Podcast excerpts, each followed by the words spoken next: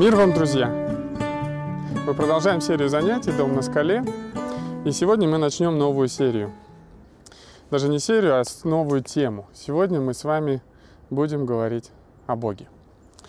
Надеюсь, в прошлый раз у вас получилась хорошая беседа, э, и вы поговорили о том, как правильно и неправильно можно применять Библию в своей жизни, в повседневных делах. Вот. Надеюсь, что и сегодняшняя тема и обсуждение будет для вас тоже продуктивным. Как я сказал, сегодня мы поговорим о Боге. Сегодня мы зададимся вопросом, кто Он такой. Начнем с такого вопроса. Как вы думаете, в чем разница между фразой «знать о чем-то» или «знать что-то»? Это то же самое, что разница между тем, чтобы знать что-то и познать что-то. Знание само по себе – это наполненность какими-то виртуальными фактами. Например, вы хотите узнать, что такое алмаз. Вы заходите в Google, набираете алмаз или бриллиант и начинаете смотреть картинки, читать Э, информацию, и тем самым вы начинаете знать о, об алмазе или об, о бриллианте. Но познать что-то, это означает уже пойти в мастерскую, взять этот алмаз или бриллиант и начать, соответственно, там его трогать, нюхать, может быть, пробовать на зубок или на вкус, попытаться почиркать э, алмазом по металлу там, или по стеклу, и, может быть, даже взять молоток и ударить по нему и посмотреть, а что из этого выйдет. Так вот, э, познание связано с э, знанием, которое растворяется в нашем опыте. То есть мы опытным путем, пробуя, трогая, испытывая это, мы начинаем узнавать глубже какие-то вещи. И это уже шаг к так называемому, ну это уже шаг к мудрости. Сегодняшний урок мы разобьем на три части. Это три вопроса, на которые мы попытаемся ответить. Первый вопрос. Сначала мы поговорим о том, какова же природа Бога и вообще, что такое природа Бога. Второй вопрос будет, это каковы имена Бога и вообще, чем природа отличается от имен и как они взаимодействуют между собой. И третий вопрос, это как Бог относится к этому миру и ко мне лично. Ну что, поехали? Давайте проведем аналогию. Давайте предположим или сравним Бога с драгоценным камнем. Давайте возьмем бриллиант из нашего примера. И если представить себе бриллиант, то есть материал, из которого он состоит, это алмаз. И в этом плане это природа. То есть это содержание, это структура, это химический состав. В то время как грани этого бриллианта есть не что иное, как, ну вот, э, в данном случае применение к Богу, это как его имена. То есть природа Бога — это его сущностное содержание. Имена Бога — это в некотором смысле те грани, смотря на которые мы можем познавать Бога. А можно даже провести такое сравнение, что имена Бога есть не что иное, как окна, через которые мы можем посмотреть в Его сердце. Сначала давайте поговорим о природе Бога. В Бытие, в 17 главе, в первом стихе, а, Бог обращается к Аврааму, которому было на тот момент 99 лет, и говорит, «Я Бог всемогущий. Ходи предо мною и будь непорочен. В природе Бога заложено всемогущество. Он сильнее всех и вся. Он обладает силой, которая позволила ему сотворить всю Вселенную. Он, э, причем делал он это, он говорил слова, и эти слова становились реальностью. Такой силой он обладал. Однако Перед нами стоит вопрос, когда мы говорим, что Бог всемогущ, это что означает? Что означает всемогущество Бога? Может ли Бог, следуя философскому вопросу, создать камень, который он не сможет поднять? Ответ, на наш взгляд, очевиден. Конечно же, не сможет. И при этом он не перестанет быть всемогущим. Я не знаю, задумывались вы или нет, но есть некоторые вещи, которые Бог делать не может. И о них говорится в Библии. Например, задумайтесь, а, в послании Титу, в первой главе, втором стихе, мы узнаем, что Бог не может лгать. А если откроем 2 Тимофея, 2 главу, 13 стих, то мы увидим, что человек, который... Человек может быть таким, каким Бог не может быть. Допустим, человек может быть неверным, а Бог всегда остается верным, потому что Он не может отречься от себя, и Он не может быть неверным. Если мы откроем 1 Иоанна, послание Иоанна, 1 главу, 5 стих, мы узнаем, что Бог есть свет, и нет в нем никакой тьмы. Поэтому Бог не может быть тьмой. Ну и, наконец, в Исаии 6 глава 3 стих говорится, что Господь Саваоф свят, свят, свят. И, соответственно, Он отделен от всякого греха, от всякой нечистоты. И Бог не может быть грязным и не может быть грешным. И это еще не полный список. Но это уже заставляет нас задуматься, что всемогущество не означает, э, ну, знаете, такое философское, могу даже создать камень, который не смогу поднять, или вот что-то такое, что вот все, все, все возможно. На наш взгляд, всемогущество Бога есть не что иное, как способность и полная власть и ресурсы Бога делать все то, что соответствует Его характеру. Все, что относится к Нему как качественно, Он все это может делать. Давайте с вами откроем Псалом 138 и прочитаем стихи с 1 по 12. И попытаемся понять, как, как, что еще заложено в природе Бога. Господи, Ты испытал меня и знаешь. Ты знаешь, когда я сажусь и когда встаю. Ты разумеешь помышления мои издали. Иду ли я, отдыхаю ли, Ты окружаешь меня, и все пути мои известны Тебе. Еще нет слова на языке моем, Ты, Господи, уже знаешь его совершенно сзади и спереди ты объемлешь меня и полагаешь на мне руку твою. Дивно для меня ведение твое высоко, не могу постигнуть его. Куда пойду от духа твоего и от лица твоего? Куда убегу? Зайду ли на небо? Ты там. Сойду ли в преисподнюю, и там ты. Возьму ли крылья зари и переселюсь на край моря, и там рука твоя поведет меня и удержит меня десница твоя. Скажу ли, может быть, тьма скроет меня, и свет вокруг меня сделается ночью, но и тьма не затмит тебя. И ночь светла, как день. Как тьма, так и свет. Какое у вас складывается впечатление о том, какой здесь Бог? Какова его природа? Но ну, я думаю, комментарии практически излишни. Просто обратите внимание на, еще на слова, на то, что Бог разумеет, второй стих, помышления мои издали. В третьем стихе говорится, что Бог окружает нас, и все пути Его известны на все наши пути ему известны. Четвертый стих. «Ты, Господи, уже знаешь мое слово совершенно до того, как я его еще сказал». То есть для Бога не сокрыты внутренности наши, наши мысли, пока до того, как мы произносим слова вслух. Сзади и спереди ты объемлешь меня и полагаешь на мне руку твою. То есть Бог везде, вокруг нас. Куда пойду от Духа Твоего и от лица Твоего, куда убегу? такой риторический вопрос, что, ну, очевидно, никуда ты не денешься. Вот, зайду ли на небо, ты там, сойду ли в преисподнюю, ты там, везде, везде, везде. Поэтому Бог везде сущ. Он присутствует везде снаружи, и Он присутствует так, что Он может видеть все наши внутренности, даже наши помышления, и видеть наше сердце. И это тоже очень важное качество природы Бога. Давайте откроем с вами книгу притч, 15 главу, и прочитаем третий стих. «На всяком месте очи Господни, они видят злых и добрых». Мы видим, что Бог видит каждого из нас, и Он видит всех людей одновременно. Каждый из нас э, в жизни, наверное, ловит моменты, когда мы э, думаем, что нас никто не видит, и мы находимся в одиночестве, и это время некого такого расслабона, когда мы можем позволить себе те вещи, которые обычно мы в жизни себе не позволяем. Когда я стал христианином, я быстро для себя понял одну очень важную вещь, как раз связанную с природой Бога. Я понял, что я всегда на виду.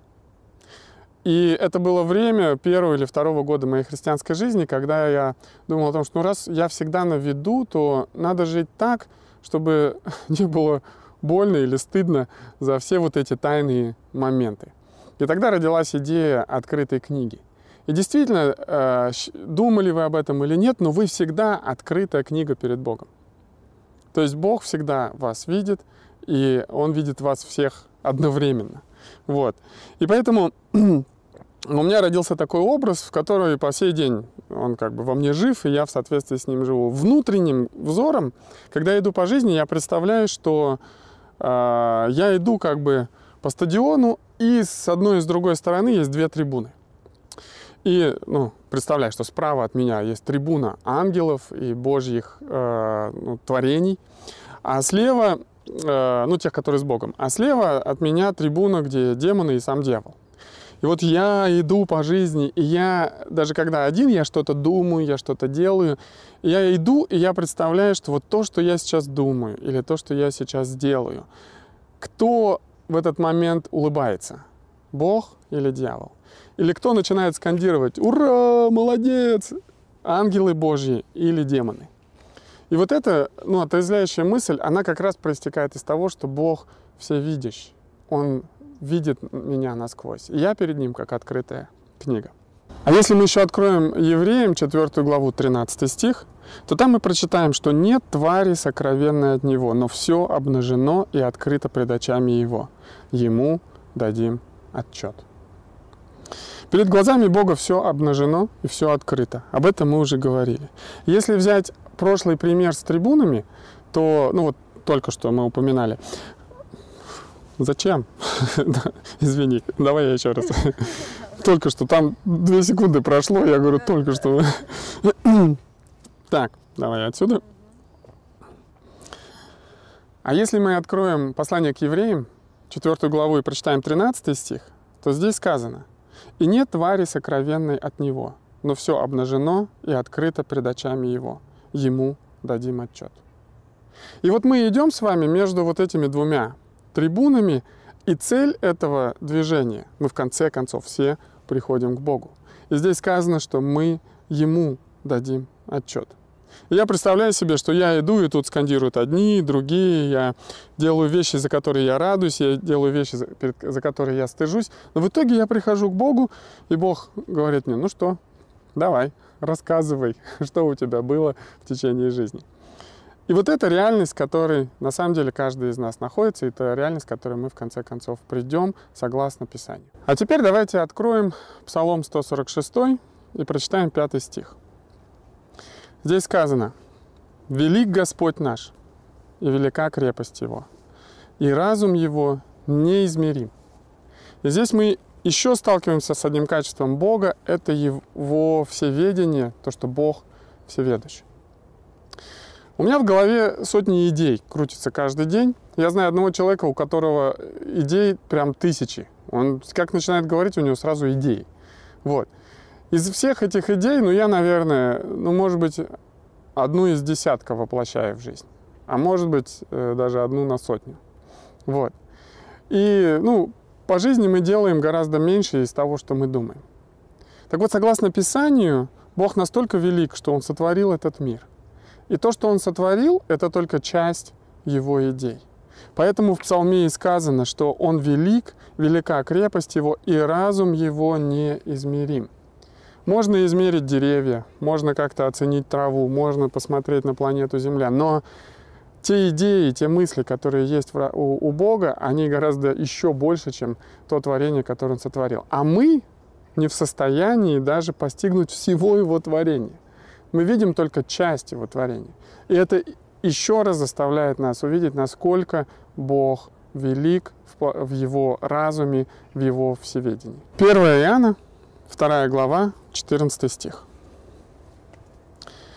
«Я написал вам, отцы, потому что вы познали безначального». Интересно, Бог здесь называется безначальным. Давайте прокомментируем. В нашем мире есть вещи конечные. Ну, например, взять дерево, оно когда-то родилось, оно растет, и когда-то оно э, наступит для него конец. Есть вещи в этом мире бесконечные. В частности, духовный мир считается ну, в некотором смысле без конца. У него есть начало, потому что Бог сотворил этот мир, но у него нет конца. И в этом плане они бесконечны. А, но есть понятие безначальный. И это понятие относится только к самому Богу. Бог — это тот, у кого нет ни начала, ни конца.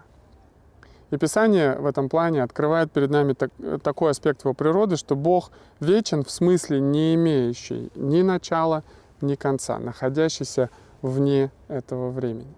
Все остальное имеет либо начало, либо конец, либо то и другое. Давайте откроем Исаию, 6 главу, 3 стих. И здесь мы можем прочитать. И взывали они друг к другу и говорили, «Свят, свят, свят Господь Саваоф, вся земля полна славы Его». Бог обладает святостью.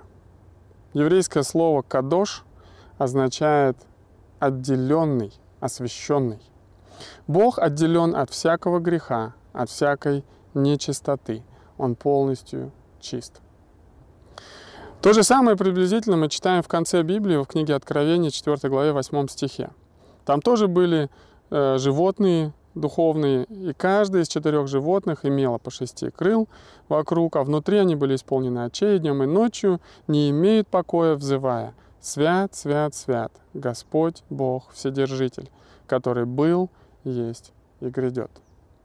Греческое слово «хагиос» тоже э, говорит о чистоте и отделенности.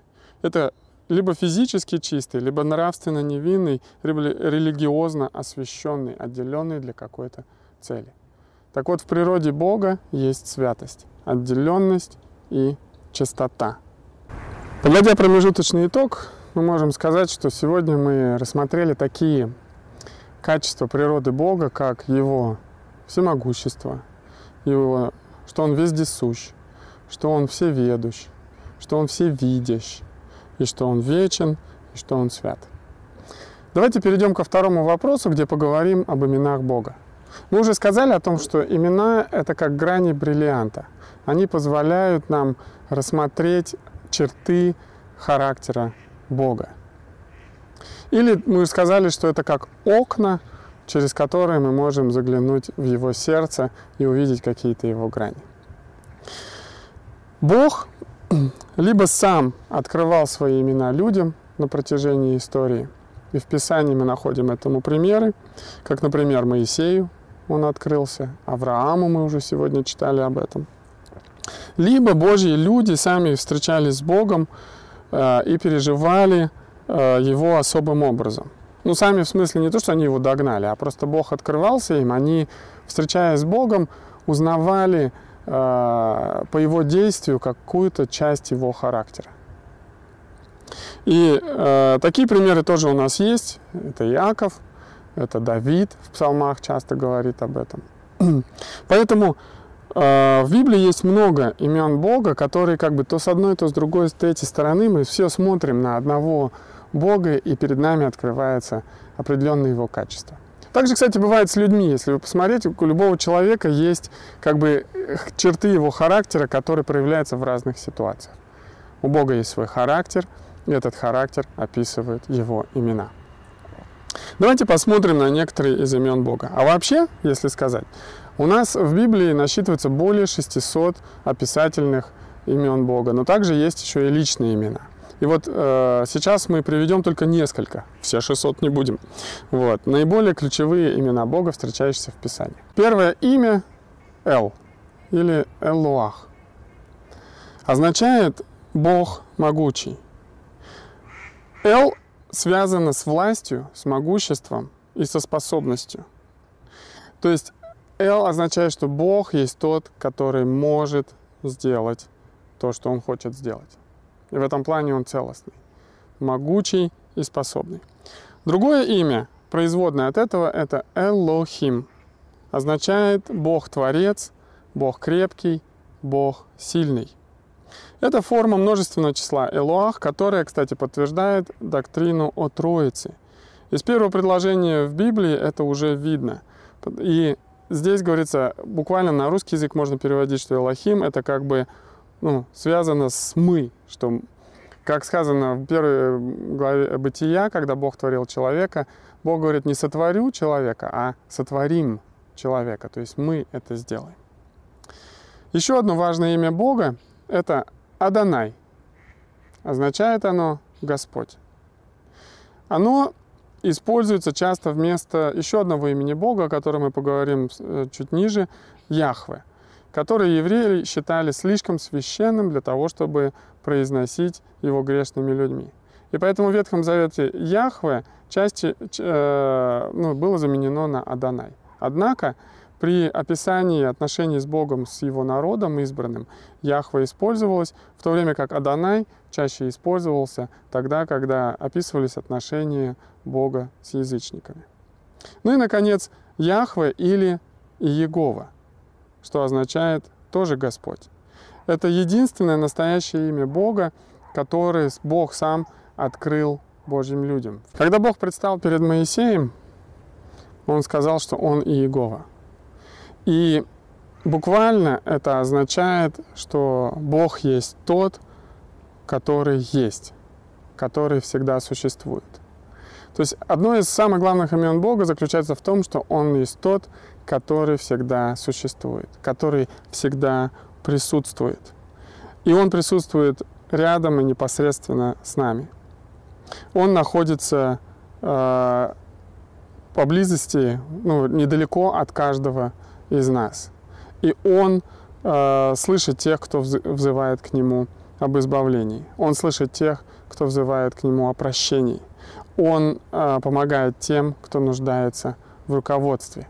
Вот какие оттенки у имени Бога Иегова. Тот, который есть, и тот, который рядом. Следующее имя Бога, которое часто встречается в Писании, это Яхве Саваоф, что означает Господь воинств. Мы э, встречаем это имя в Исаии и в Псалтире. Слово воинство означает орды, толпы, полчища, то есть множество. То есть э, Яхве Саваоф означает, что Он есть Господь множества, Господь воинств небесных – и Господь воинств жителей земли, иудеев и язычников, богатых и бедных, господ и рабов. Это имя выражает его величие и власть, которую он показывает в мире э, живых существ, небесных и земных. Вот. И то, что он в состоянии управлять всеми людьми. Еще одно имя это Эль-Шаддай, что означает Бог крепкий, сильный Иакова. Это имя говорит об абсолютной власти Бога над всем, что Он крепок, что Он силен, что не, Он непоколебим. И, кстати, следующее имя еще есть, похожее на это, это буквально в еврейском как бы цур звучит или кур, а переводится как твердыня, заступник, скала. Очень часто, особенно, вот, по-моему, в Псалтыре мы читаем, как Давид обращаясь к Богу, говорит, что ты моя скала, ты мое убежище. Я нахожу покой в тебе. Вот. И это тоже имя, которое описывает Бога как того, на кого можно положиться и в ком можно э, спрятаться и обрести покой. Ну и последнее имя, которое мы упомянем, это э, имя Бога Кадош. Мы уже о нем косвенно сказали в Исаии, в 6 главе, в 3 стихе, когда говорится «Свят, свят, свят Господь Саваоф», то употребляется именно кадош. И вот этот кадош, он означает «святой Израилев». И это имя, которое акцентирует внимание на его чистоте, на его отделенности от, от греха. И вот если обобщить все имена, то мы видим, что имена Бога тоже акцентируют внимание на его природе. Элоах – могучий. Элоги, Элохим – творец крепкий и сильный. Адонай – Господь. Яхве и Иегова тоже Господь, но можно сказать Господь с большой буквы. Яхве Саваоф – это Господь воинств. Эль-Шадай – Бог крепкий, сильный Якова. Цур – твердыня, заступник, скала и прибежище. Кадош – святой Израилев. И представьте, таких имен более 600, которые встречаются на страницах Библии. Насколько многогранен характер Бога, и люди, которые встречались и взаимодействовали с Богом, они открывали вот эту многогранность в своей жизни. Теперь давайте перейдем к третьему, ну и, пожалуй, наиболее практичному и главному вопросу. Как Бог относится к этому миру и как Он относится ко мне лично?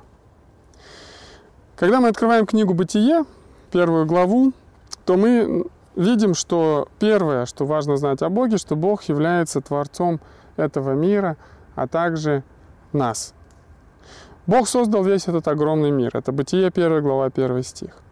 Видимый и невидимый. Мир физических, а также духовных вещей и существ. Об этом говорит 1 Колоссянам, 1 глава, ой, послание Колоссянам, 1 глава, 16 стих. Бог создал нас.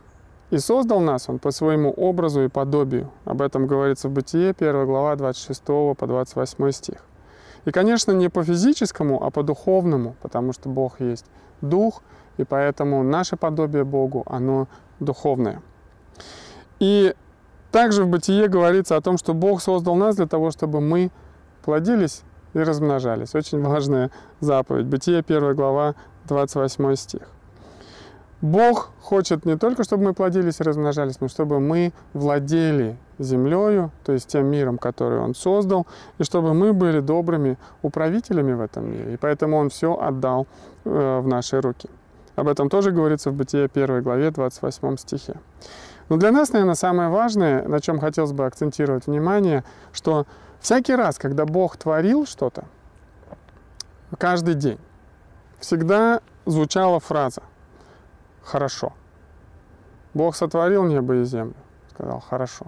Сотворил животных, сказал хорошо. Сотворил растения, там, ну все, все, все, и сказал хорошо. А потом сотворил человека и сказал хорошо весьма.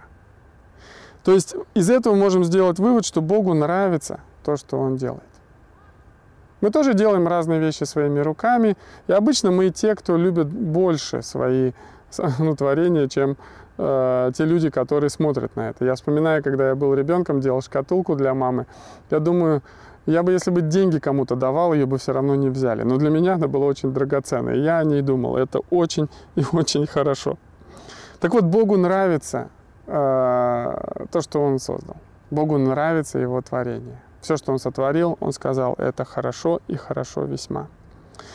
Есть такое мнение, что Бог сотворил этот мир и бросил его на произвол.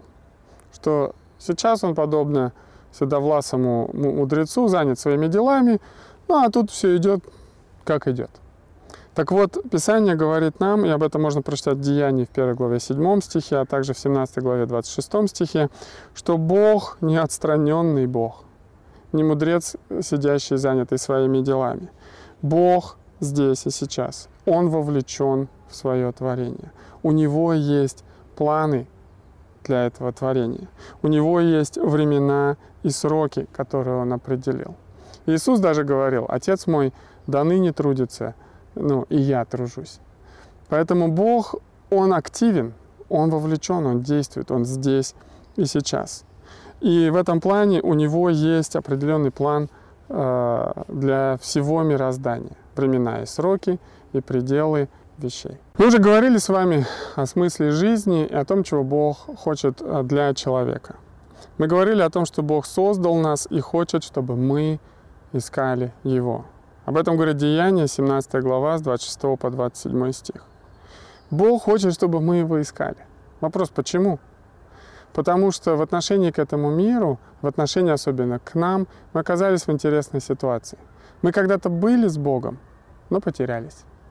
И поэтому Бог хочет, чтобы мы вернулись к Нему, чтобы мы снова нашли Его, для того, чтобы мы были вместе с Ним. И чтобы после этого мы уже более не терялись и не пропадали. Вот мы поговорили о том, что Бог сотворил этот мир, что у Бога есть определенные планы и намерения для этого мира, и что Бог хочет, чтобы мы нашли Его и были с Ним в отношениях. И возникает такой вопрос – зачем все это Богу надо? Для чего ему было и создавать этот мир, и какие-то планы простраивать, и ну, желать, чтобы мы его нашли? На наш взгляд, причина всего этого в одном слове – любовь. Бог очень сильно любит нас. Давайте откроем Евангелие от Иоанна, 3 главу, 16 стих. Потому что здесь сказано, «Ибо так возлюбил Бог мир, что отдал Сына Своего Единородного, дабы всякий верующий в Него не погиб, но имел жизнь вечную. Так возлюбил Бог мир. Как возлюбил? Да так сильно, что отдал самое драгоценное, что у Него было, своего Сына ради нас. И сделал это для того, точнее, сделал это потому, что мы находимся в определенной опасности. Мы находимся в беде, и нам грозит смерть. И поэтому Бог, не желая нашей погибели, отдает в жертву своего Сына, чтобы мы имели жизнь. Божья любовь – это, наверное, самое главное отношение Бога к этому миру. Все, что сотворил Бог, Бог сотворил с любовью. Всех нас, кого Он сотворил, Он сотворил с любовью. И по сей день, несмотря на то, что мы потерялись, Бог продолжает любить нас. И вот эта любовь – это, наверное, ключ к пониманию э, отношения Бога и ключ к пониманию Его характера и всех Его имен. Все сводится к Его любви, потому что Бог есть любовь. И в заключение давайте вернемся к тому, с чего мы начали. Вначале мы говорили о том, что есть разница между знанием и познанием. Что знание, оно часто виртуально, а вот познание связано с личным опытом. Мы все знаем наших, ну, нашего президента, допустим. Все слышали про Владимира Владимировича Путина. Но кто из нас знает его лично? У кого из нас есть опыт личного общения с ним? И вообще, давайте зададимся вопросом, Представьте себе, ну просто вот, ну вот реальность, э, возможная ситуация, что вы встречаетесь с президентом, и он говорит вам, я хочу с тобой общаться, я хочу, чтобы мы были с тобой друзьями. Давай вот все, что надо там, ну, если билет там, прилететь, пообщаться, то есть любое время. Если какие-то вопросы, обращайся. Если какие-то проблемы, помогу, решу. Вот это уже шаг в сторону познания. Хотели бы, чтобы у вас были личные отношения с президентом, чтобы он был ну, вашим другом. Бог гораздо больше нашего президента. Он больше любого президента. Он больше всех президентов вместе взятых. И этот Бог желает общения с нами. Он приглашает нас дружить с Ним и общаться с Ним лично. Бог приглашает нас перейти от простого знания о Боге к личному познанию его самого. И Он все для этого сделал. Он любит нас, Он открыт перед нами. И ответ, по сути, остается за нами. Что мы хотим делать в этой ситуации. Ну а теперь время вопросов для обсуждения. Сегодня их будет два. Вопрос первый. Есть ли в вашем сердце желание познавать Бога лично? Просто загляните и задумайтесь. Если да, то тогда задайтесь вопросом, почему вы хотите познавать Бога? А если же нет, то задайтесь вопросом, почему нет этого желания? Откуда у него растут ноги? Второй вопрос более интересный. Мудрейший царь Соломон, когда построил величественный храм Богу, сказал, Третья книга царств, 8 глава, 12 стих. Господь сказал, что Он благоволит обитать во мгле. Вот как интересно. Господь благоволит обитать во мгле. И для нас возникает странный, ну тогда интересный вопрос, и даже немного странный. Почему такой великий и могущественный Бог, который так любит нас, который хочет, чтобы мы его искали, который хочет, чтобы мы его нашли, выбирает обитать во мгле и выбирает быть невидимым для нас? Почему бы ему просто не выйти в свет и сказать «вот я»? Особенно, когда мы говорим о том, что он нас любит и хочет, чтобы мы его нашли. Ну что, плодотворного вам обсуждения. До следующих встреч.